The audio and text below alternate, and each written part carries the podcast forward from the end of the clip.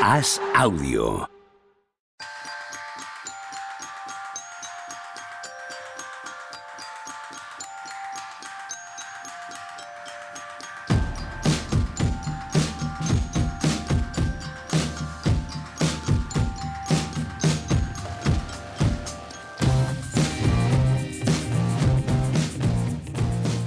Hola, ¿qué tal? Hoy estamos a viernes 17 de junio del año 2022. Se respira alegría absoluta y total en este programa, porque dos tercios de este programa eh, son muy fans de los Golden State Warriors. Y el otro no es nada fan de los Golden State Warriors, pero mucho menos de los Boston Celtics. Así que en general hay mucha alegría hoy aquí. Juan Barrubio, ¿qué tal? ¿Cómo estás? Buenos, buenas tardes. Hola.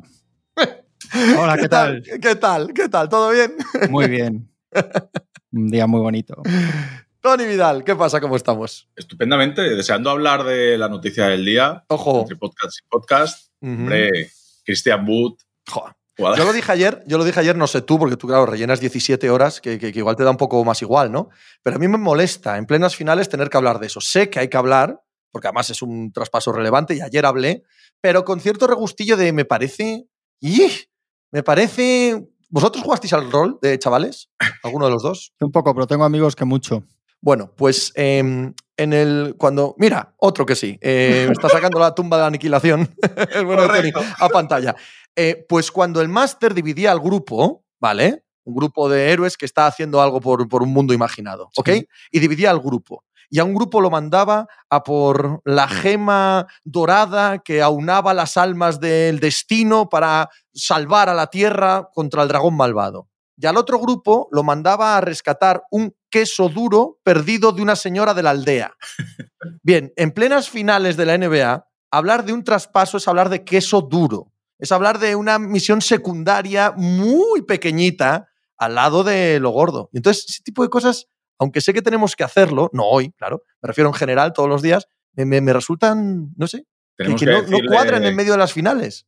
Tenemos que decirle a Stone y a Cuban que se esperen tres o cuatro no, días. Joder. Vale, pues, pues se habla, pero no me digas que no es un asunto tan, sí, tan pequeño, sí, tío, que sí, dices, joder, estoy aquí hablando de la dinastía más grande de todos los tiempos jugándose contra los Celtics y tengo que hablar del traspaso de un pivote entre, yo qué sé. No, además tú, tú lo decías ayer y es, al final es, estamos todo el año para verlo de anoche. Claro. No para ver un traspaso. Estamos todo el año aquí, dale que te pego, bla, bla, bla, que si este hace esto, que si el otro hace esto, que si este traspasa no sé quién, que si este juega bien, que si este juega mal, para noche, para al final tener un campeón. Pero eso también va unido a, a lo lento que han ido todas las finales. Quizá los playoffs han ido demasiado rápidos, uh -huh. no nos daba tiempo a parar nada, porque es que en 48 horas tenías otro partido que te dejaba otras sensaciones y tal, y te arrollaba, te han arrollado los playoffs, pero pero las finales han ido lentitas, han ido lentitas. Sí, a mí no me... Supongo sí. que habrá explicaciones tanto económicas como eh, médicas eh, que expliquen, ¿no? O que legitimen lo de cada tres días y bueno, pues no me voy a meter. Pero yo como individuo, a mí me rompe el ritmo cada tres días. Acostumbrado toda mi vida a cada dos días, esto se me hace demasiado largo.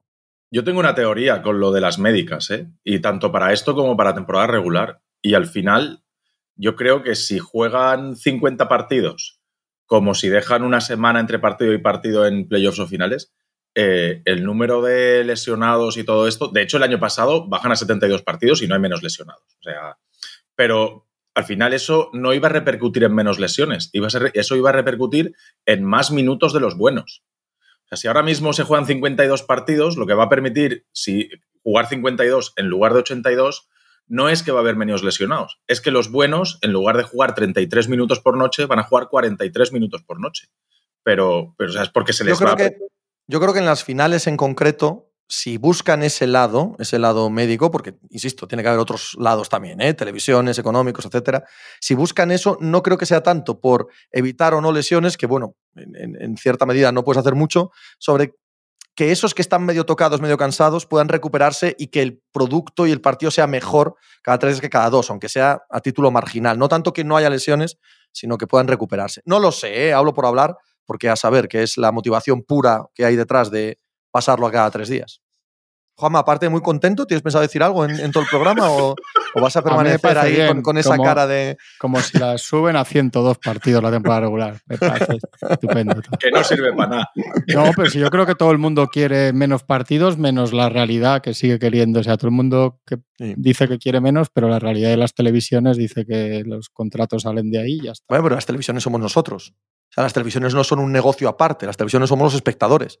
O sea, si no lo vemos, no quieren más partidos. Sea, lo que quieren es eh, llenar las canchas que las llenan y poner muchos partidos porque los vemos. Es decir, o sea, esto, esto en el fondo es porque lo queremos, lo queremos todos. Es todo lo contrario de eh, lo que decimos de boquilla. ¿Vale? De boquilla puedes no quererlo. De acciones, de acciones todos queremos esto. Sí, seguramente, seguramente sea así. Lo que pasa que al final la tendencia parece que en algún momento será la contraria será quitar partidos o todo apuntados. A mí también se me ha hecho la final, se me, se me ha hecho muy pesado. ¿eh? Solo ha habido un partido, hubo uno miércoles, viernes, ¿no? O lunes, miércoles. Todos los demás ha sido cada Entre el tercero y el cuarto, cada el cuarto, Sí. sí. Sí, sí, Y al final el que estaba muerto, estaba muerto. O sea, eh, llegan a un nivel de agotamiento los Celtics que no les ha salvado tener más descansos ahí porque su tipo de cansancio no era de, de tener un día más y, y estar fresco. Estaban, literalmente cao. Lo que comentábamos el último día que parecía, entre el quinto y sobre todo el sexto, se ha visto que era literalmente, literalmente agotados. Se está estado de mucho la, vara con esta estadística estos días, pero al final hay un equipo en la historia que, ha ganado la final después de jugar 14 partidos entre semis y final de conferencia. Y mira, y hemos visto absolutamente en directo por qué. Porque hay un momento que, que las fuerzas y la cabeza y las ideas dicen, hasta aquí hemos llegado. También es verdad que a esto se le suma otra cosa, que ya no es que juegues muchos partidos y los 14 partidos del mes de mayo y todo lo que quieras. Es que al final estás jugando con seis tíos y medio prácticamente, claro. O sea que eso, eso es. ¿Y contra, ¿Y contra quién estás? Quiero decir, si, esto es contra mm, Dallas o Phoenix, pues vete tú a saber. No, quiero reescribir la historia, entiéndeme, pero justo es la segunda mejor defensa del año, tan físicos. Y estás a dos tiros de ponerte 3-1 también. o sea, quiero decir que si esto, todo es así. Pero es verdad que según pasó la que Pritchard no puede jugar en unas finales o no debería. Frank Williams poquito y el que empezó bien, que fue de Ray White, le fueron también pillando el punto los, los Warriors y ha acabado yendo a peor, a peor, a peor casi, casi cada partido. Lo de la defensa es curioso porque el que se ha quedado cuatro partidos sin llegar a 100 ha sido Boston Celtics. Cuando, cuando la defensa poderosa, yo en general me he quedado con la sensación de que nos hemos pasado demasiada final, todos, yo el primero, pensando que esto estaba en manos de los Celtics, que eran el, el bueno, y al final el bueno ha sido el otro. Al final lo que hacían mal los Celtics no era cuestión del día que se pongan a dejar de perder balones, es que no pueden. No pueden porque son así, porque la defensa de los Warriors ha hecho extraordinariamente bien para hurgar en la herida de, sus defectos. Entonces nos hemos pasado diciendo, bueno, tal, y al final resulta que no. Resulta que han ganado dos partidos, uno porque meten triples a casco por en el último cuarto y, han sido peores, claramente peores, mínimo en tres. Nada que objetar. Yo pienso lo mismo. Yo también creía que esto pasaba por los Celtics, eh, la teoría de los picos y los valles, y la realidad es que, aunque eso pudiera ser verdad, Golden State Warriors ha jugado para que esos valles eh, fuesen mucho más acusados y mucho más perennes. Y eso es parte del mérito absoluto de este anillo de los Warriors. Es una final floja, ¿nos parece? la temporada en general, ¿eh? No, temporada en general. Y los ¿eh? playoffs, los playoffs. Mm. Estando de acuerdo con eso que habéis dicho, que sí que es cierto que los Warriors, lo compro a medias, ¿eh? yo sigo cabezón con el tema de que yo creo que lo han perdido los Celtics. No más que le hayan ganado los Warriors, yo creo que los Warriors han hecho lo que tenían que hacer y lo han ganado, pero tú tienes el balón y tú decides lo que haces. Y en baloncesto esto va así, y en, el deporte en general. Pero cuando tú tienes el balón, tú decides si haces ataques. Lo decides tú. Por mucho que te ofrezcan el triple, si no quieres lanzar, no lo, no lo lanzas. Aunque lleves siete segundos de posesión tu toma de decisiones de, mm, aunque tú me ofrezcas la izquierda, yo decido si voto con la izquierda o no voto con la izquierda. Es decir, me parece que el que tiene el balón manda. Y el problema ha sido que Celtics no ha hecho lo que tenía que hacer cuando tenía el balón. Si hubiese hecho lo que tenía que hacer, poder se puede, porque el ataque siempre predomina sobre la defensa. Siempre. En baloncesto, el ataque siempre predomina. Porque yo tengo el balón. En NBA, podemos decir. Sí, más, probablemente más todavía, claro, porque el talento individual es Correcto, mayor. totalmente. Entonces, a mí sí que hay un. Yo sigo manteniendo que hay un punto en el que los Celtics. Eh, yo creo que la temporada de los Celtics es maravillosa. O sea, todos los palos que tenía yo anoche en el chat a los Celtics, tú pecheando, una vergüenza. todo eso me parece totalmente fuera de lugar. O sea, los Celtics han de acabar orgullosísimos, que de hecho lo son, y, contentísimos y pensando que tienen el proyecto de aquí en adelante. Hmm. Pero. Luego hablamos. sí, yo creo que sí, yo creo que sí, que eso es Ah, no, luego, luego, explico mi punto de vista. Pero la toma de decisiones, o sea, pocas oportunidades van a tener tan a mano, y eso va enlazado con lo que dice Juanma, que los playoffs han sido flojitos y. flojitos entre comillas, pero han sido flojitos. en general, pues pocas oportunidades tienes que se te ponga un anillo tan a huevo. Y la final hemos visto poco a las mejores versiones de los dos equipos coincidir. Hemos visto rachas, rachas tremendas de uno y otro y remontadas. Pero así, joder, la del año pasado, sin ir más lejos, hay unos últimos cuartos de, de ultra máxima tensión y finales tiro arriba, tiro abajo, Booker metiendo canastas ante Tocompo, cogiendo rebotes, no sé. Eh, estaba, es que ha dado Moore el dato, 123 puntos de los Warriors tras pérdida de los Celtics 20,5 por partido, que sería el segundo peor dato detrás de los Rockets en temporada regular, o sea, una miseria.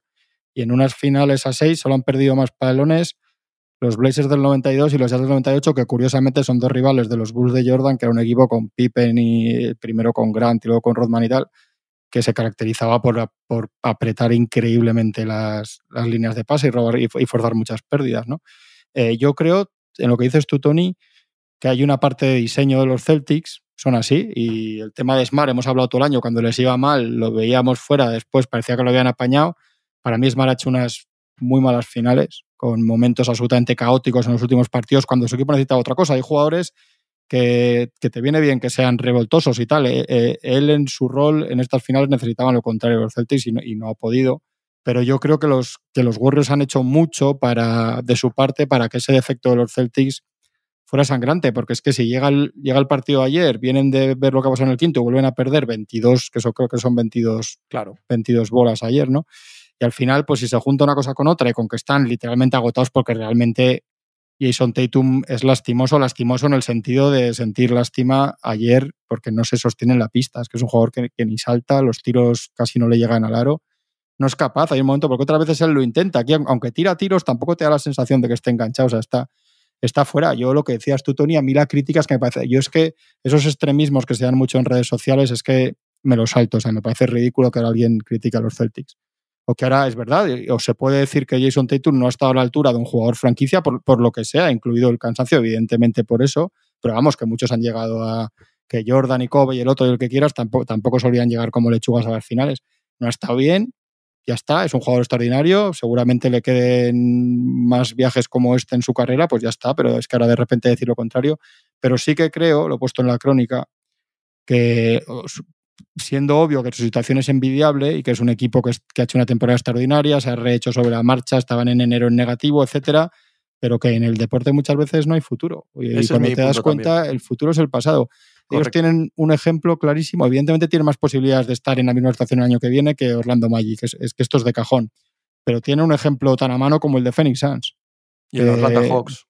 Que el año pasado ganaban, pero es que los Suns ganaban 2-0 el año pasado en las finales y, parecía imposible que las perdieran. Y un año después están viendo las, las finales por televisión y sin saber si va a seguir Ayton y con 30 y no sé cuántos años de Chris Paul y no sé qué y el ejemplo que todos, que siempre se cita el primero de la edad moderna de la NBA, que son los Thunder que irrumpen ahí con Westbrook, Durant, Harden, Ibaka, etcétera, y parece que ahí tienes un equipo para ocho finales en diez años, y ya les vimos.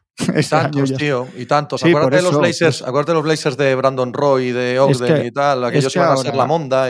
ahora es obvio, por un que lado, nunca lo sabes. que tú haces una rotación un poco mejor y tal, y ese equipo va a ser uno de los mejores de la NBA, sin duda. No, claro, claro, pero. pero tienes, no, que termino ya. Tienes un año más de Horford, que ha sido un jugador fundamental y no sabemos cómo le va a caer, porque es un jugador como lo que decimos de Chris Paul, que está ya en los límites de pegar el, el casque. Tienes una posible lesión que te caiga a ti Tienes a los Bucks que van a estar ahí seguramente con Middleton. Tienes que le puede salir el año a Durán, ya quería otro. Tienes no sé qué, tienes no sé cuántos, tienes no sé qué. Y el hecho es que has estado 2-1 y ganando en el último cuarto del cuarto partido. Y esas, cuando llegan, hay que, hay que agarrarlas porque es verdad que igual ahora ganan tres años en cinco años. ¿eh? Pero es lo que digo, hay 20 equipos de la NBA o, 28 ahora que, que, quieren estar en su lugar. Pero, pero cuidado con los futuros, con los futuros brillantes.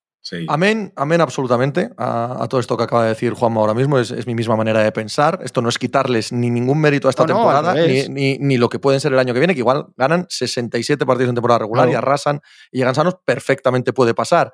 Pero dar por hecho nada es, es absurdo porque eh, el, tanto el deporte como la vida nos ha mostrado mucho. Y además, eh, volviendo un pelín atrás en el debate, porque creo que está unido a esto que estamos diciendo ahora, está el hecho de que este equipo es esto que hemos visto. Hoy es esto que hemos visto. No es diferente. Todo el gran equipo que ha habido desde enero ha sido con estos mismos defectos. Que se les pueda eh, sacar más brillo o menos, dependiendo del rival, es eh, diferente. Tú mismo dices, Tony, que, que, ellos han tomado las decisiones que han tomado. Bueno, es que las decisiones que han tomado son muy parecidas a las del resto de la temporada, solo que enfrente hay un equipo mucho mejor preparado para aprovecharse de eso. Que Smart tiende al caos no es un asunto solo de las finales. Es un asunto intrínseco de él como jugador, incluso en sus buenos momentos. Que All Horford tiene la edad que tiene, es intrínseco. Que Jason Tatum es irregular hasta el momento, es intrínseco. Esté cansado o no, esté lesionado o no, es algo que es lo que nos ha mostrado. Este equipo, incluso en las buenas, nos ha mostrado esta cara. Forzado por unos grandes Golden State Warriors en defensa, nos la muestra más aún. En ello tienen que trabajar, pero ello, eso no está resuelto no está resuelto. Entonces, de la misma manera que hay que aplaudir absolutamente la temporada, que es de matrícula de honor, Total. no se van sin problemas. No, no, se van sin problemas que hay que resolver. Creo que, y Jorín, voy a salir aquí a defender a los Celtics, creo que somos injustos con ellos. Aquí, cuando acaba la temporada regular, estamos, tan, estamos todos haciendo palmas con las orejas cómo están jugando los Celtics. Y hemos dicho, el mejor equipo, para mí el mejor equipo. Sí, yo lo he dicho. hemos dicho, ¿eh? son el, el, mejor equipo. Correcto. Si ganan el anillo no nos va a sorprender a nadie. absoluto. O sea, y eso sí que creo que ha cambiado una cosa de a medida que han ido pasando los playoffs a los Celtics del 1 de abril o del 15 de mayo, creo que hay una cosa que sí que ha cambiado y es el número de botes de balón que da Marcus Smart. Estando totalmente de acuerdo con lo que dice Pepe, de que Marcus Smart tiende al caos, de que no es el base eh, generador ideal, estamos totalmente de acuerdo. Pero en ese equipo, el que cambia la manera de jugar es Marcus Smart cuando de repente dice, tengo que tirar menos y tengo que pasar más. Pero claro, a un jugador con el carácter de Smart que necesita ser protagonista de algún modo, le da igual, tengo que botar el balón para ser protagonista, lo soy, tengo que pasar, lo soy, tengo que tirar, lo soy. Si durante toda la temporada regular le dejas a él que sea él el que genera y además creo que de, lo que hay en el equipo es el más preparado para ello. Insisto, sin ser alguien élite, pero sí que bueno, lo mejor. Sin querer interrumpirte, es que es lo que les hace, entre otras muchas cosas, pero quizás la principal que hace el cambio. Correcto, eso, es la, principal que les convierte en el mejor equipo de la NBA, esa. ¿Cuántos botes ha dado Marcus Smart claro, pero, en, pero, en las finales? Pero es que es, es, tratar de luchar contra la biología, ¿no? O sea, contra la realidad. Como bien dice Juanma, es que todo el planeta sabe que el problema es que Smart como director es esto y que pierden muchos balones, y en el quinto y en el sexto partido, siendo ellos los primeros que lo saben, no pueden evitar ser sí mismos. Es que eso no se corrige de un día para otro ni de un instante para otro, es que eso sale de ti. Yo a lo que me refiero es que creo que ha botado poco el balón Smart.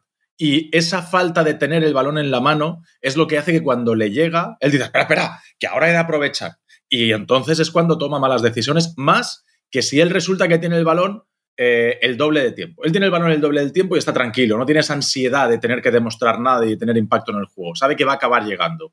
Y al final el tiro que se tira es el liberado y bota y encuentra uno y a otro. Pero yo creo que a medida que han ido pasando los playoffs, se ha vuelto a los Celtics de principio de año de que los que botan el balón, los que toman las decisiones, los que generan para los demás, son Tatum y Jalen Brown. Y así hemos visto pues, el turnismo de Jalen y de Tatum, que cuando uno está excelente, el otro está horrible, y si no, están los dos entre dos aguas, es raro ver dos grandes partidos, pasa de vez en cuando porque el talento está ahí, pero no es habitual ver dos grandes partidos de, en el, eh, o sea, ver dos grandes actuaciones dentro del mismo partido. Ah, eh, me parece que lo de Smart sí que es una cosa que ahí se equivocan. Quede claro, creo que estamos los tres de acuerdo, ¿eh? ahora te dejo Juanma, quede claro que todo esto son matices a una temporada de matrícula de honor que les lleva al sexto partido de las finales. O sea, Total. que quede claro esto, que nadie piense que estamos haciendo aquí una enmienda a la totalidad del proyecto de los Celtics, que sería completamente ridículo. De hecho, con el dolor que tienen que sentir hoy, no solo esos frikis que te siguen a ti, no digo que te sean, sigan frikis, digo que los que ponen, no, los que ponen ese tipo de comentarios, pues no son muy racionales, que digamos, lo que decía Juan antes, son opiniones que se pueden dejar de lado, ¿no? pero no solo eso, sino los que hoy están muy doloridos, general manager, entrenador, jugadores, etcétera, que se den 15 días. 15 días. No pasa nada, no se, no se piense absolutamente nada en 15 días. Y dentro de 15 días recuperas, echas la vista atrás, ves la montaña de cosas buenas y las cuatro pequeñas cosas que hay que seguir trabajando para mejorar. Es, eh, creo que es el ambiente de los tres, que nadie nos acuse de que estamos aquí criticando la temporada de los Celtics, ¿no? Hombre, está claro, está claro. Pues además yo, yo fui de los primeros que empecé a decir que, pero en invierno, que cuidado con estos, que cuidado con estos, y yo he estado acojonado con los Celtics meses. Y yo dije que el sexto partido en Milwaukee era la Super Bowl, si es que, si es, que es así. Pero yo sí que creo que, yo sí que creo que ellos no han degenerado tanto más allá del cansancio físico como que les han forzado los Warriors. Porque luego todas estas estadísticas de es que ningún equipo pierde, no han perdido dos partidos seguidos desde. Los Suns del año pasado, ¿cómo iban a perder cuatro partidos seguidos? Y los pierden en la final, porque las finales son así, te metes en embolados, te cogen el punto, los rivales son buenísimos. En temporada regular, claro que no pierdes tres partidos seguidos porque pierdes un día en San Francisco, pero al siguiente vas a jugar a Sacramento y ganas con los mismos defectos pero yo, yo creo que les han llevado, porque lo que dices tú de, de, Smart, pero es que hay, un jugador y esto le viene de años y es una cosa que igual ya no la mejora del todo porque es que le viene de años, ha, progresado algo, pero mucho. Y Ellen Brown es, es, un, es un elefante por una cacharrería cada vez que vota. O sea, es una pérdida a punto de suceder, es una sensación de inestabilidad, de inseguridad. Es un jugador muy raro, pero siempre ha tenido ese pequeño efecto. Entonces, si sumas eso con lo que decimos de Smart, con que no hay un, otro generador, que Tatum está frito y los Warriors le, están, le, aprietan todo lo que pueden. Eh, yo creo simplemente que, ellos libran dos eliminatorias por unos graves defectos de los rivales, que no digo ni que sean peores que los Bucks ni que sean peores que los Heat, pero creo que los Bucks con Middleton podían haberse eliminado, lo dije en su momento, no lo digo ahora, eh, viendo la eliminatoria, y, y, ahí tienen una serie de escapatorias, y luego con Miami que tienen muchas lesiones y tienen otros defectos, y ahora se encuentran con un equipo que defiende mejor de lo que les han defendido los otros y que fluye en ataque de una manera que no fluían, evidentemente, ni, ni los Bucks sin Middleton, ni los Heat en el estado que estaban de lesiones, y aún así, o sea, no tienen el talento de Curry y compañía. Entonces, esos, esos defectos que para mí son más o menos los mismos, de repente brillan mucho más, hasta que hacen crack. Sí, sí, sí. Brillan mucho más porque lo que tienes enfrente no te da escapatoria, porque igual te pones a ver ahora algún partido. Hay una cosa de este equipo que es lo que más mosqueado, a mí, a mí es lo que más siempre me ha mosqueado más, que, son todas las derrotas en casa. O sea, un, un siendo un grandísimo equipo al ojo y con momentos que dices, madre mía, una defensa para ser campeona sin ninguna duda, creo que pierden dos partidos en casa con los Bucks, dos con los Heat, está hablando de memoria, ¿eh? y ahora han perdido dos seguidos. Son seis partidos perdidos en el Garden. Es, o sea, hay, algo ahí que yo creo que les separa de, de, lo que entramos al ojo viéndoles y dices, joder, estos son los mejores, y es que es así, pero en realidad al final no lo eran. Y lo tengo, lo tengo casi olvidado en, la mente, pero ¿os acordáis que el primer partido contra Brooklyn no lo pierden de casualidad también? Sí, en Boston, en Boston también. Sí, remontando. Sí, sí, sí. sí, eh, correcto, total. Eh, casi deberíamos hablar de los campeones, ¿no? casi deberíamos darle el mérito y la gloria y, y todo el foco a quien se lo merece, que es este equipo. Sostengo que esta dinastía es capaz de mirar a la cara a cualquiera en la historia de esta liga sino por encima del hombro. Dejo fuera la de los eh, Celtics de Russell porque la desconozco por completo. La, conozco por datos, la conozco por, por lo que he leído, pero no, no tengo capacidad de juzgarla. Yo desde los 80, a, mí este equipo, porque ha hecho una cosa que es muy, muy complicada este año, que es que es conseguir el anillo cuando ya nadie contaba con ellos. Una vez que ha pasado su mejor época, han pasado sus mejores jugadores, ha pasado eh, la edad eh, prime en la que arrasaban con todo, el poder conseguir este anillo de más, como de regalo para su historia, wow, es, un asunto que me, me, fascina. Casi nadie lo ha conseguido. Bueno, creo que cuando decimos, porque lo he leído, lo he escuchado esta mañana y, la típico de este equipo tenía el peor récord de la NBA hace dos temporadas. Bueno, este equipo no. Claro. Ahí quedan, quedan tres jugadores y de esos tres jugadores hay dos que no jugaban. O sea, estaba la lesión de Curry del pulgar o la muñeca, no recuerdo ahora exactamente. Clay Thompson no estaba. O sea, realmente no es. Es esta franquicia, sí, pero no es este equipo. Está claro. Me parece, que hay que separar. Este equipo hay, eh, es, un equipo hasta que se rompe. ¿Quién se rompe antes, Clay o Kevin Durant? Se rompe Kevin Durant. Kevin Durant viene, viene eh, forzado. Viene lesionado. Ah, viene lesionado fuerza, se rompe el Aquiles y al poco se cae. En el sexto. Se cae Es un equipo hasta que se rompe Clay Thompson, que es el que se rompe detrás, y es otro equipo desde que se rompe Clay hasta que vuelve Clay. Ese es otro equipo.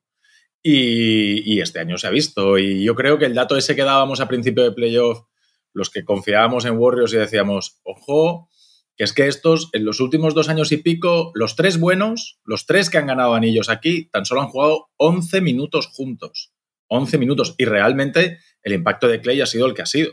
Que ha sido muy poco, muy poco. Para lo que esperábamos. Pero no despreciable, ¿eh? No, no, no, no, despreciable en absoluto, ¿eh? Pero mejor de lo esperable. Sí, correcto. Yo casi estoy con Juanma. Sí, ¿Mejor de lo esperable? De lo esperable, viendo cómo ha habido el año, no mejor de lo esperable en agosto. un días después. Eso es, sí, sí. Mejor de lo esperable, viendo cómo ha habido el año.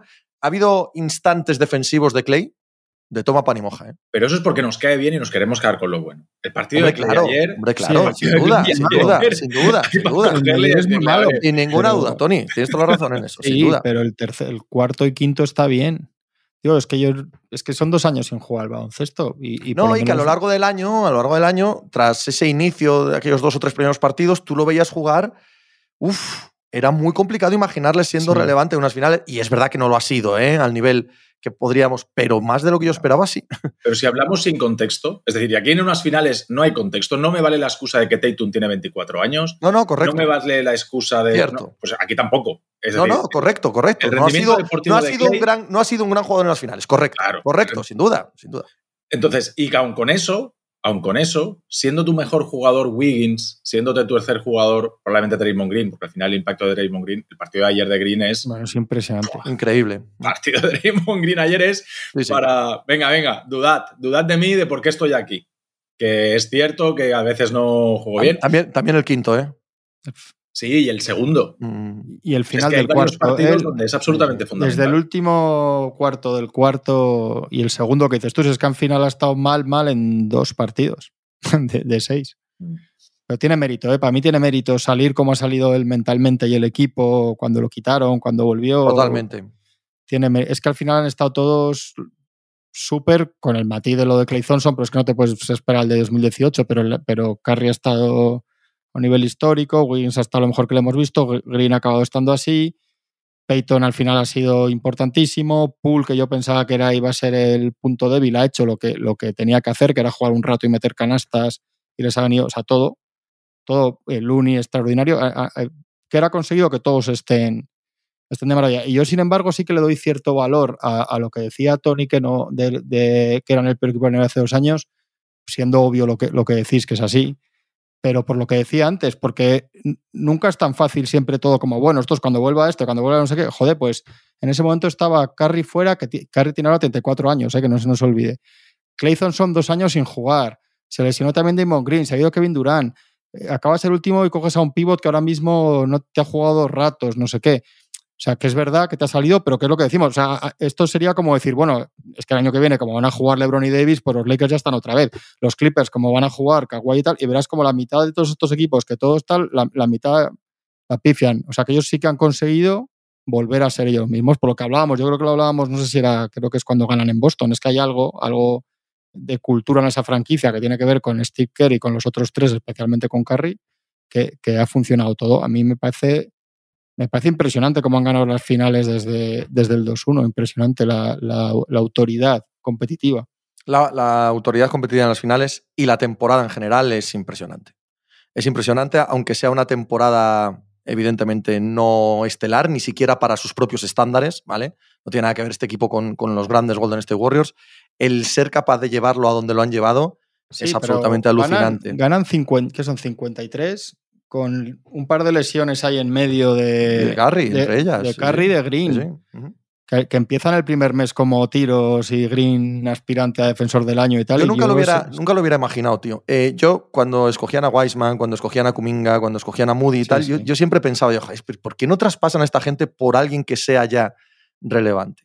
Eh, también es verdad que eh, con, el, con la victoria presente todo se legitima, ¿no? Quizás hubieran sido un equipo mejor, ¿no? Si lo llegan a hacer, pero, pero no lo hicieron. No lo hicieron, se mantuvieron firmes. Joe Lake, eh, el dueño, siguió pagando la morterada que pagan impuesto de lujo y no sé, o sea, han demostrado que el, el núcleo duro, la cultura, el mantenimiento de los mismos preceptos, incluso cuando parecía menos probable, les ha llevado a puerto, les ha llevado a puerto de una manera francamente impresionante. Sí, la cultura ahí es fundamental. Sí, sí, sí, no hay duda. En este caso no hay duda, ¿eh? Porque además hay tres ejemplos clarísimos de jugadores perdidos para la liga, perdidos para la liga y que aquí han tenido un rendimiento extraordinario.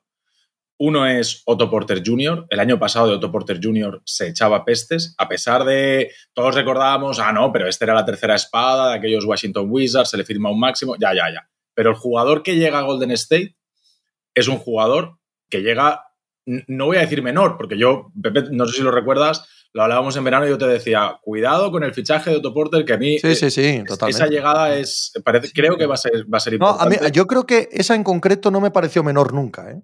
Yo también pensaba que era un robo. Eh, digo, joder, esto, es casi un robo lo que han conseguido. No, en el caso de Wiggins. Sí, pero es un contrato mínimo. Ahí sí ¿eh? que no me apunto ninguna medalla. Pero en el caso de Porter sí que me pareció un robo. Es un contrato ¿eh? mínimo. O sea, que claro. le daba 8 millones. Y lo han recuperado como jugador y lo han recuperado para la liga. De hecho, el año, el año que viene es probable que no esté porque alguien le pondrá más dinero esperando que rinda más, creo yo. A lo mejor se saca una mid-level o una cosa de estas en cualquier equipo también medio competitivo. Él ya tiene el anillo. El otro caso es obviamente Andrew Wiggins y el tercero es Gary Payton, que es que Gary Payton viene de ser un jugador que no tenía hueco en la NBA, que jugaba unos meses, se iba a la G League, volvía, se, después se iba a otro equipo, volvía a irse a la G League y, y lo recuperan con un rol de jugador importante a nivel de impacto en, cortos periodos de, tiempo en, unas finales de NBA. O sea, esto es porque lo que se respira ahí dentro de, ese vestuario y cómo se hacen las cosas ahí saca lo mejor de todos. Es que, es que mm, estaba pensando en eso. Tiene 28, 29 años, Peyton. Claro, la gente que, lo está descubriendo ahora igual se cree que tiene 22. Que Pero es, este justo de esto que estamos hablando, ¿no? De la, de la cultura, del contexto, de caer con quien caes, del rol el que te usan para utilizar tus capacidades físicas, pero también del rol psicológico que te dan, de la manera en la que tienes que trabajar. ¿A algunos cabe la menor duda de que Otto Porter, Gary Payton, Andrew Wiggins, en Charlotte, Sacramento, Orlando, seguirían siendo jugadores que pasarían desapercibidos en la liga? Claro. No me cabe ninguna duda, ninguna siendo los mismos, ¿sabes? Entonces, es volver a, poner sobre la mesa lo que se ha construido aquí durante tantos años, ¿no? Eh, no es casualidad esto. Pero acordaos ya Vale Magui quién era antes de los Warriors. Claro, eso es. Acordaos que hay unas finales que juega Nick Young minutos desde el banquillo. Es que cualquiera. Son Livingston, que no es un problema de actitud como estos otros, pero con todo lo que era lo que consiguen con él, ¿no? Que le crean un perfil de jugador nuevo completamente a un chaval que estaba destrozado. O sea, todo. Lo que pasa con Iguodala, Iguodala que pasa de ser una superestrella de la NBA a irse al banquillo sin rechistar, aceptarlo, a secundario, el quinteto, o sea, todo. Si es que te repasas la historia del, equipo desde que llega Steve Kerry, es increíble. Yo te, tengo anotado cuando estábamos hablando de que las finales son flojas y tal, que al final hay un cierto punto en, estas finales, no creo que en los playoffs, porque el nivel medio de la NBA yo creo que ahora mismo es la leche, sobre todo el nivel medio alto, pero quizá cuando miras estas finales dices, bueno, es que aquí quitando a, a Curry, a Clay y a Draymond, ¿cuántos jugadores históricos hay? Hoy en día todavía ninguno. No, tiene, Tatum, la posibilidad, sí, pero solo eso, solo eso, sí. Es decir, a mí me resulta difícil ver a Jalen Brown y ya cometí este error cuando se le firmó el contrato haciéndole de menos, igual ahora me vuelve a pasar, pero me resulta difícil ver a Jalen Brown ser recordado como un jugador de la hostia dentro de, dentro de 25, ¿no? Porque Sí, dentro de 25 años. Yo cuando renovaron a Jalen Brown titulé que Jalen Brown un contrato que lastra para siempre a los Boston Celtics y creo que tengo razón, ¿no? Aquí los tenéis, perdedores hoy. Yo. creo, creo que, se me ha legitimado a mí esa, esa frase. Yo le llamo Más allá de la metedura, de pata gigantesca que fue aquello. Yo inventé eh, una palabra que era Jalen Brownear decía mucho que era pintar la mona por ahí y tal, y que todo el mundo hablara muy bien de ti sin motivo, y también me la, me la, he comido. Nos hemos comido. No, pero, es, mi, es que es raro, es que es muy raro. No, pero yo, yo estoy en paz con él, ¿eh? eh siendo raro, creo que es un jugador pero no que sería útil en todos los lados. No es techo élite, o sea, es otra cosa. No, no, no, no, pero como. eso Tatum es otra cosa. Tú antes hablabas de Middleton. Yo creo que Middleton es mejor que Jalen Brown. Pero en un rol, en un rol Middleton o en un rol Andrew Wiggins en estas finales, Jalen Brown es un jugador extraordinario en esta liga. Creo. No, en ese mismo rol que hemos visto Andrew Wiggins en estos finales, ¿sabes? Al lado de, alguien que sea otra cosa. Y sobre lo que decías, Tony, del nivel medio alto y tal, yo estoy de acuerdo que el nivel medio es fantástico, pero siempre lo es. Siempre, en general. No, no creo que eso cambie en exceso. Pero el nivel top, O sea, no, sé si es el día para abrir este debate. Quizás sea un debate más de verano. ¿Hablas en las finales? no, en, general, tío. O sea, ¿qué equipo grande, grande, gigantesco hay aquí? Estamos hablando de unos Golden State Warriors sin duda menores con respecto a su propia historia. Estamos viendo a unos Boston Celtics que no han sido capaces de ganar a estos, que han sufrido contra los Miami Heat que no son un gran equipo de empaque de equipón. Entendedme lo que estoy diciendo, ¿no? Sí, sí. Quizás lo estoy comparando con, con, grandes de la historia. Los Milwaukee Bucks sí, pero no han tenido un gran año. Incluso cuando han estado todos, no han sido el equipo que arrasaba en temporada regular que esperaba. Phoenix Suns pues, podría haberlo sido.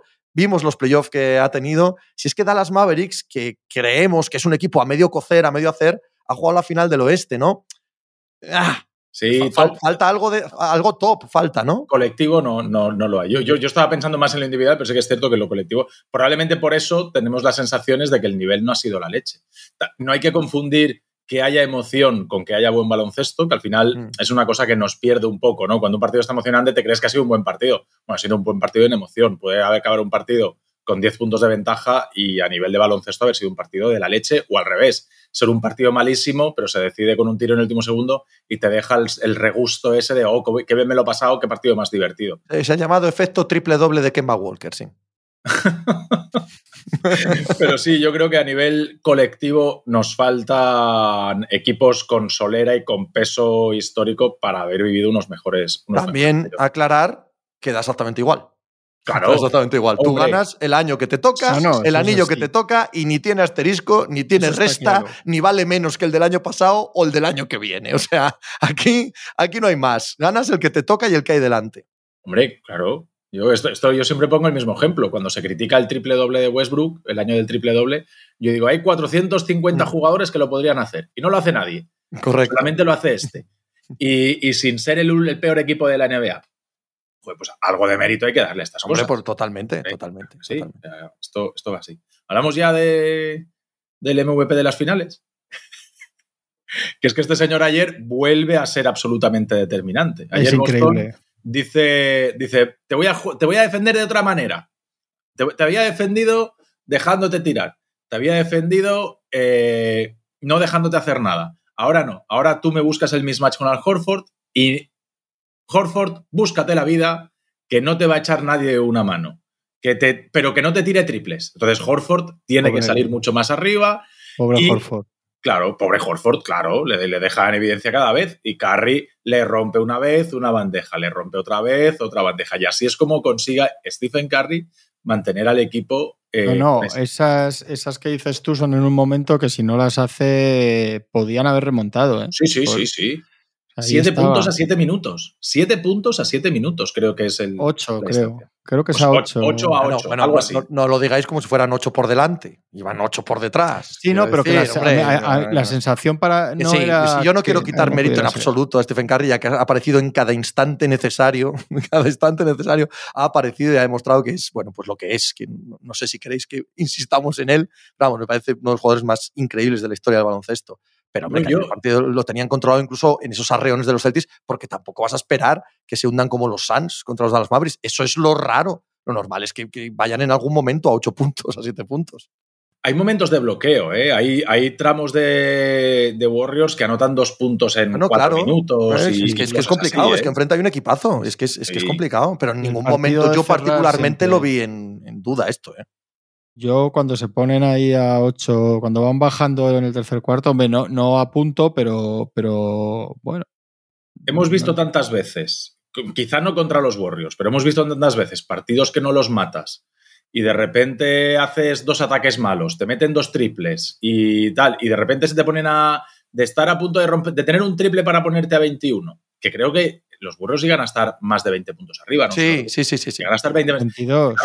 Eh, llegas a estar 22 a, mitad y a cuarto, 7-8 minutos, estás a 7-8 puntos, pues sí. haces, bueno, vamos a poner... Pero, no es la historia de todos los días en la NBA actual. Esto es, es, el común. Esto pasa mucho ahora, empiezas a meter triples. claro, y que enfrente está el, segundo mejor equipo del año. Bueno, no, segundo mejor equipo del año no, el finalista. Eh, coño, pues claro que van a pelear, claro que puede pasar, claro que pueden arrimarse por supuesto. pero, es que nunca han estado ni, ni, seis puntos por delante a falta de tres minutos. Que han, tirado, ¿no? han tirado ocho tiros libres, eh, que creo que es el mínimo en una victoria. En una victoria en finales y llevan dos tiros libres al descanso, que es un excepcional dato. Eh, nunca en la historia se había entregado un título en el TD Garden y esta vez sí, esta vez se ha entregado, o sea que van cambiando cosas. A mí, yo ahora mirando hacia atrás, que estamos mirando hacia atrás, eh, me parecen tan poco relevantes con todos los errores que ha habido, porque a mí no me gusta hablar de los árbitros, estamos en directo dando el partido y en cuanto, bueno, se toma una decisión, hay un, se pita una cosa y en ese momento dices si crees que han acertado o que se han equivocado, pero a mí en cuanto pasan tres segundos ya no quiero seguir hablando de eso, hay que hablar de lo que está pasando, de lo que viene hacia adelante. Pero me parece tan, ahora, tan insignificante todos esos errores y me parece que ha habido errores tan hacia los dos lados, tan hacia los dos lados, eso sí, que, han tenido muchas situaciones para, para, poder influir hacia un lado o hacia otro. Yo ahora mismo recuerdo el segundo partido de Draymond Green, que si de verdad ellos se quieren cargar algo y quieren tal, lo pueden hacer muchas veces. Y, me parece que han sido unas finales que han dejado jugar mucho. Y lo hemos agradecido. No olvidemos la primera parte de playoff, que hemos tenido partidos infumables con, no sé si el dato es exacto, pero 70 tiros libres de, que no, que había tres faltas por ataque, que aquello era agonía, una agonía ver aquellos partidos. Recuerdo alguno de Minnesota, o sea, cosas que no fluía el baloncesto para nada. Y en estas finales han dicho, vamos a dejar jugar. Vamos a dejar jugar. Y han dejado defender con manos. Y, han dejado bloquear en movimiento. Y me parece, y en general, o sea, es que tampoco, no, tampoco es el dato, pero no tengo la sensación de que haya, mira, al final acaba el partido con 12 tiros libres de Boston Celtics. Es decir, que tampoco es en el otro lado, o sea, que hayan pitado muchos tiros libres en un lado y en el otro. Mi sensación es que han dejado jugar muchísimo. Y comparado con primera ronda, me extraña, me, impacta decir, Jorín, ¿cómo habéis cambiado el criterio? Y a medida que, a medida que han ido pasando los playoffs, quizá en eso sí que haya habido un, un tirón de orejas desde arriba sobre los árbitros, decir, oye, que hemos venido a ver baloncesto, no un carrusel de tiros libres. Y los árbitros se han dicho, bueno, venga, va, pues vamos a pitar solamente lo que hay que pitar. Y esa sensación de cómo ha transcurrido los playoffs sí que la ha tenido y que las finales se ha permitido muchísimo contacto, yo creo que también. Es un poco un microcosmos de lo que suele suceder en temporada regular, que cuando comienza la temporada se dan unas directrices normalmente más, eh, más serias, ¿no? Con respecto a lo que se quiere cambiar ese año en la, en la temporada y que se van relajando a lo largo de, la temporada. Y yo creo que pasa un poco con los playoffs. Si quieren a principio de playoff tomar cartas en el asunto, pitar más, etcétera, llega un momento en el que se hace bastante complicado de ver partidos. Eh, hubo una de las series, ¿verdad? En el este. ¿Cuál fue? Yo, yo a mí me, yo recuerdo la de Minnesota, la de primera ronda, de Minnesota. Memphis, no. Sí, creo Minnesota, que Memphis, ¿no? Minnesota, y venga faltas, y venga faltas, y venga Sí, sí, sí, sí, totalmente. También ha pasado en temporada regular. Eh, las primeras semanas de temporada regular se pitaba absolutamente todo, porque tal, la defensa, no sé qué. Eh, cambió la manera de pitar y, y, después, bueno, no, ya, ya sé lo que es. las faltas estas de los brazos y todas estas cosas que hemos dicho, que se cambió el reglamento, que ya se, cuando fintabas un tiro y saltabas de lado a buscar todo eso, se dejó de pitar también. Y, y a medida de que iba pasando la temporada, se iba volviendo a pitar de una manera mucho más natural. Y, creo que, es, una transformación que hemos visto en temporada regular y que en playoffs se empieza de una manera también y se acaba de otra. O sea, a mí al final eh, me alegré mucho porque yo me cabré mucho con los tres primeros ataques del tercer cuarto del quinto partido. Me parece que hay las dos faltas que le pitan a Clay Thompson y, la, y una falta en un triple de Boston en un bloqueo de Smart que hace una falta clarísima y cambian la dinámica del partido y la ponen muy a favor de Boston y tal, me alegré que al final no fuese decisivo esos errores arbitrales, porque si no tienes aquí a toda la gente llorando, es que los árbitros no sé qué, no sé cuántos, no sé quintos. Al final yo creo que podemos decir, los árbitros no han, sido decisivos y no ha habido tampoco ninguna jugada ultra polémica que haya decidido ningún partido y creo que eso es una suerte para, para poder hablar de baloncesto y no, y no hablar de todo esto. Sobre el MVP de Stephen Curry, que es como habíamos empezado esta parte, ¿qué, qué, supone? ¿Supone algo para él? ¿Supone algo para él? Yo, yo, creo que no, pero eh, los jugadores hace mucho tiempo que le dan importancia a este tipo de cosas, a los premios individuales, a los All NBA, a los All Stars, etcétera, que yo creo que no debería dársele tanto. Pero sin duda a Curry se le ha dicho muchas veces, bueno, sí, todo lo que quieras, pero no ha sido MVP de las finales. ¿A él particularmente creéis que le significa algo, Juanma? Yo supongo que sí. que al final para el legado de un jugador, o sea, no, no sería peor si no lo hubiera conseguido, pero yo creo que él tenía esa espina clavada de, de que le faltaba en el currículum y al final de estas, de estas cosas se construyen los, los legados. No sería hoy un paquete si hubiera perdido al final Stephen Curry de repente, pero yo creo que sí que tiene significado. ¿Y tiene, tiene alguna diferencia? Esto pasa mucho con las grandes leyendas. Según avanzan en el tiempo, tienen que jugar de manera muy diferente. Le ha pasado a todos, evidentemente, pero muy claramente a LeBron, a Kobe, a Jordan, ¿no? Cómo han ido cambiando, cómo jugaban con 26, 27 años de la explosividad a cómo jugaban con 33, 34. ¿Os da la sensación de que Curry ha cambiado mucho? Sí. O sea, Curry es muy, muy diferente al Curry de 28 años, el, de hoy, el de ahora. A mí me parece que los jugadores tienen un, tramo de, esplendor físico, y eso es, obvio, la juventud y, los grandes jugadores el, tema físico es un factor diferencial normalmente en los primeros años. Quizá con Carry menos, pero, pero sigue siendo un jugador. Bueno, lo estamos viendo, que, en temporada regular dábamos el dato.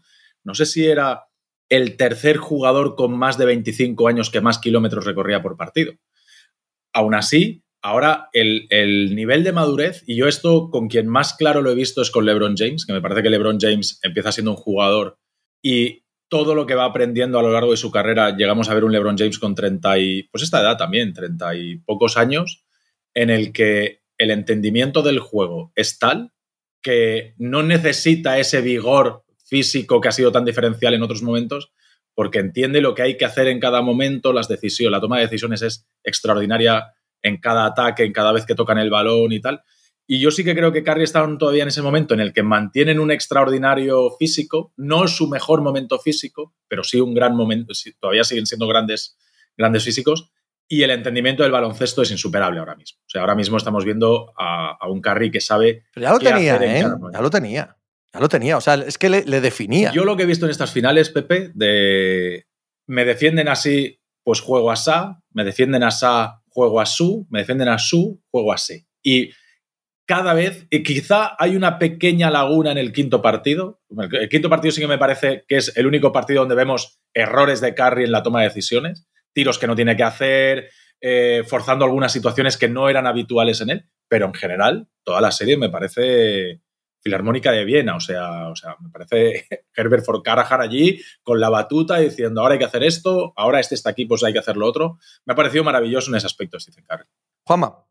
Yo sí que creo que es un jugador más completo, más completo, más consciente de sus posibilidades competitivas. Creo que ha sido más, más líder si cabe que otras veces. Yo sí que creo que hemos visto una versión, no quizá la más explosiva o espectacular, pero sí la más, la más completa es un poco, creo que decía Tony, la referencia a LeBron, que hay una separación entre el LeBron más físico, más espectacular, más el de Miami y el de, que es difícil saber si es mejor el del mejor momento de Miami o el del mejor momento de Cleveland, porque evoluciona. Yo sí que creo que hay un algo parecido en, en este último Stephen Curry que hemos visto comparado con el, con el de 2015-16, sin que entonces fuera evidentemente mucho, no fuera mucho menor, claro.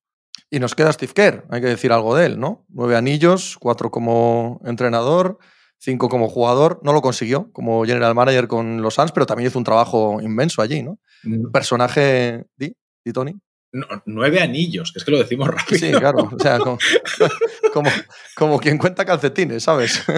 ¿Quién tiene más en, total en una, entre unas cosas y otras? Phil Jackson, ¿no? Phil Jackson, ¿cuántos tiene? Los seis de Chicago, cinco en Lakers. Y dos de jugador. Phil Jackson tiene 13. Claro. 13. Sí. le, falta, le, falta, el de los Knicks. Depende de si cuentas de ejecutivo, Auerbach tiene 16. Hostia, 16. Cago en la hostia. yo siempre, siempre, dejo aparte la inmensa hegemonía de los Celtics de los 60 eh, porque se me, se me, queda fuera siempre. Son se me queda 9 y 7. Auerbach, 9 de entrenador y 7 de ejecutivo.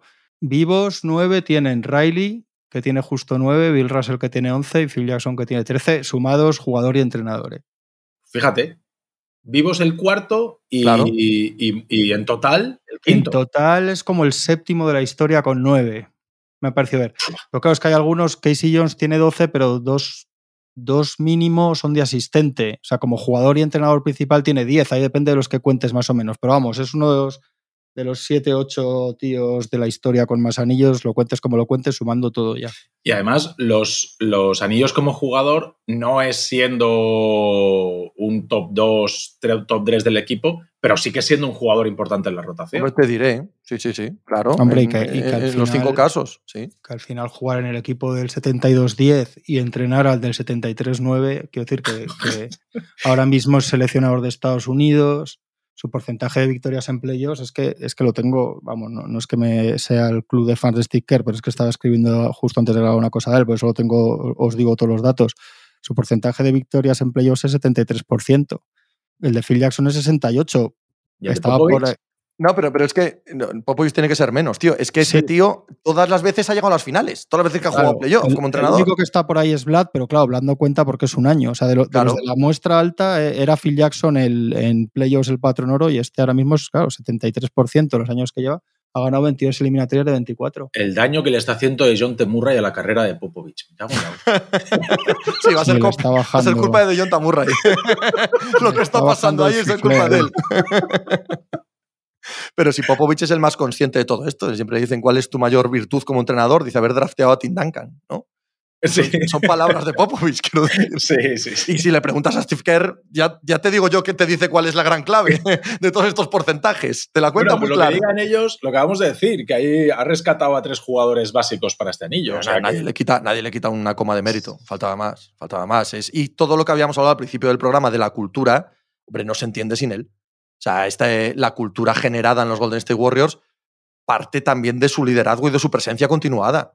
No, hay ninguna duda. Oye, eh, un tuit del traspaso de Dallas y Houston, ¿no? Al menos, hombre. Está, ya, digamos, casi una hora, hombre, ha pasado cosas que igual el año que viene decimos, aquí estábamos y al final resulta que era importantísimo este traspaso. ah, no, no, sí puede serlo.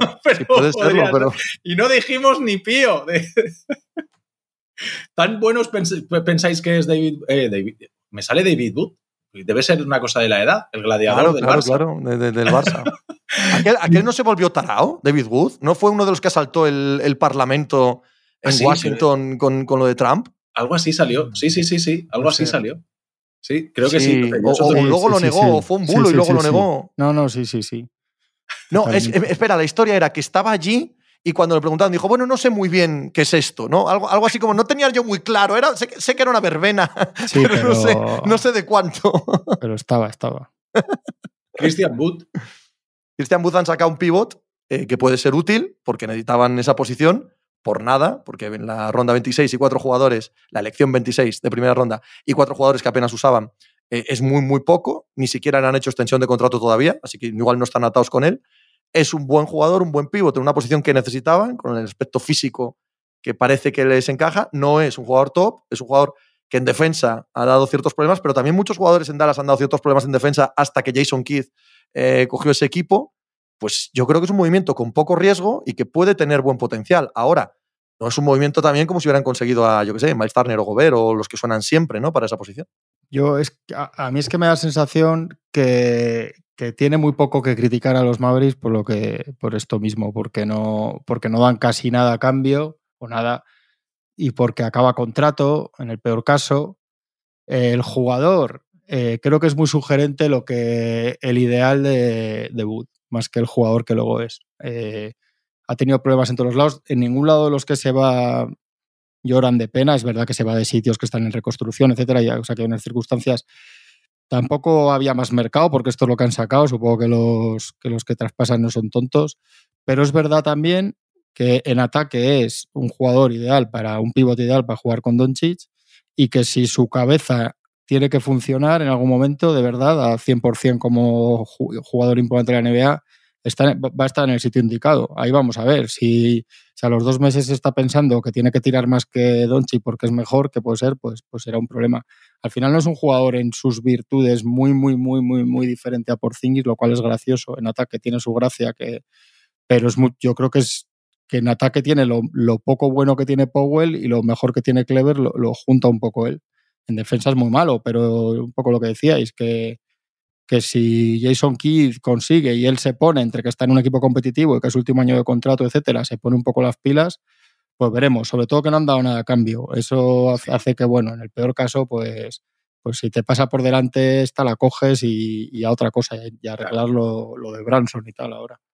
Ahí, mi duda es el coco, ¿eh? Mi duda con este tío es el coco que, es cierto que este año lo han manejado estupendamente bien y si, y si creo que todo puede salir bien en ataque, en defensa, a pesar de ser un jugador no, no sé si decir por debajo de la media a nivel defensivo y tal.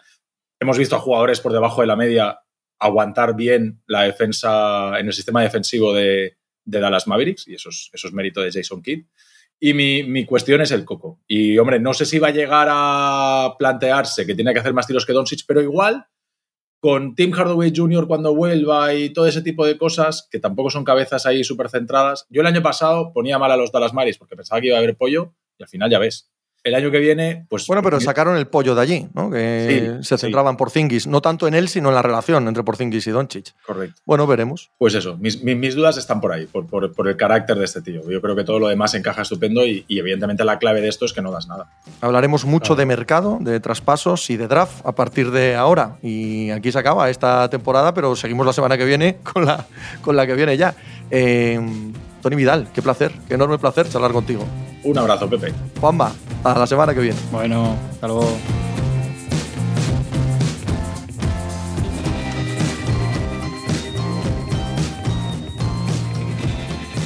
Pues muchas gracias por habernos acompañado en NBA Mínimo de Veterano. Muchas gracias por haber escuchado este podcast que es original de As Audio con la producción de Javier Machicado y la realización de Vicente Zamora.